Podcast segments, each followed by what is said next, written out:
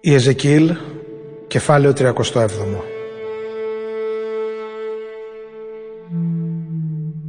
Το όραμα της παιδιάδας με τα ξερά κόκαλα. Ένιωσα πάνω μου τη δύναμη του Κυρίου. Με έβγαλε με το πνεύμα του έξω. Με έφερε σε μια παιδιάδα που ήταν γεμάτη κόκαλα και με περιέφερε πάνω από αυτά. Τα κόκαλα ήταν πάρα πολλά και πολύ ξερά Απλωμένα στην παιδιάδα Άνθρωπε με ρώτησε. Μπορούν να γίνουν ζωντανοί άνθρωποι αυτά τα κόκαλα; Και εγώ απάντησα. Κύριε Θεέ εσύ ξέρεις. Τότε μου είπε. Μίλα εκ μέρους μου σε αυτά τα κόκαλα και πες τους. Κόκαλα εσείς ξερά. Ο Κύριος ο Θεός σας λέει. Προσέξτε. Εγώ θα φέρω πνοή μέσα σας και θα πάρετε ζωή θα σας δώσω νεύρα και θα κάνω να έρθει πάνω σας σάρκα και θα τη σκεπάσω με δέρμα. Μετά θα σας δώσω πνοή και θα πάρετε ζωή. Τότε θα μάθετε ότι εγώ είμαι ο Κύριος.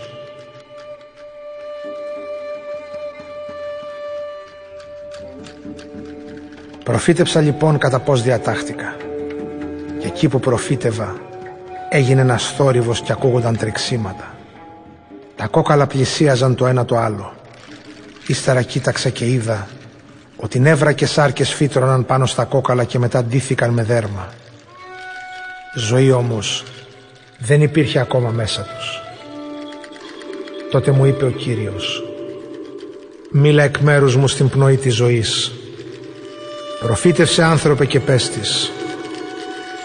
Ο Κύριος ο Θεός λέει Έλα πνοή από τις τέσσερις άκρες και μπες μέσα σε αυτά τα πτώματα για να ξαναπάρουν ζωή.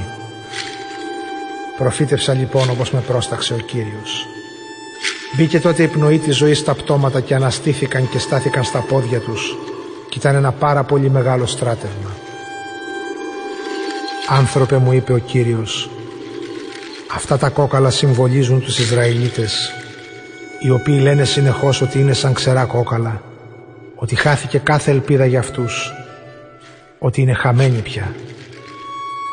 Γι' αυτό προφήτευσε και πες τους ότι εγώ ο Κύριος ο Θεός λέω θα ανοίξω τους τάφους σας και θα σας βγάλω μέσα από αυτούς λαέ μου και θα σας φέρω στη χώρα του Ισραήλ.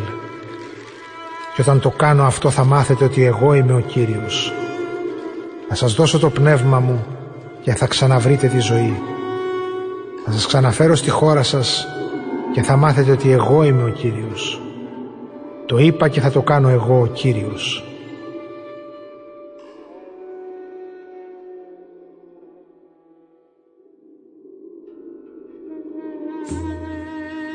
Εσύ άνθρωπε, πάρε ένα ραβδί και γράψε πάνω του τη φράση «Βασίλειο του Ιούδα» και οι Ισραηλίτες που ζουν σε αυτό. Μετά πάρε άλλο ραβδί και γράψε πάνω του τη φράση Ιωσήφ, το ραβδί του Εφραήμ και οι Ισραηλίτες που ζουν σε αυτό. Έπειτα ένωσε τα δύο ραβδιά ώστε να σχηματίσουν ένα και κράτα τα στο χέρι σου. Και όταν οι συμπατριώτες σου σε ρωτήσουν τι σημαίνει αυτό πες τους. Ο Κύριος ο Θεός λέει θα πάρω το ραβδί του Ιωσήφ που είναι στην κατοχή του Εφραήμ και των Ισραηλιτών που ζουν εκεί και θα το ενώσω με το ραβδί του Ιούδα. Θα τα κάνω ένα ραβδί και θα τα κρατάω στο χέρι μου.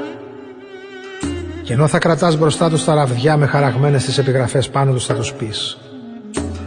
Ο Κύριος ο Θεός λέει «Θα πάρω τους Ισραηλίτες από τα έθνη όπου έχουν πάει, θα τους συγκεντρώσω από παντού και θα τους φέρω στη χώρα τους. Θα τους κάνω όλους ένα έθνο στη χώρα, στα βουνά του Ισραήλ. Ένας βασιλιάς θα τους κυβερνάει όλους. Δεν θα είναι πια δυο έθνη. Δεν θα είναι χωρισμένοι σε δυο βασίλεια. Δεν θα μολύνονται πια με τη λατρεία των ειδόλων τους, με τις δελειρές πράξεις τους και με τις παρανομίες τους. Θα τους απαλλάξω από κάθε μορφή απιστίας με τις οποίες αμάρτησαν εναντίον μου.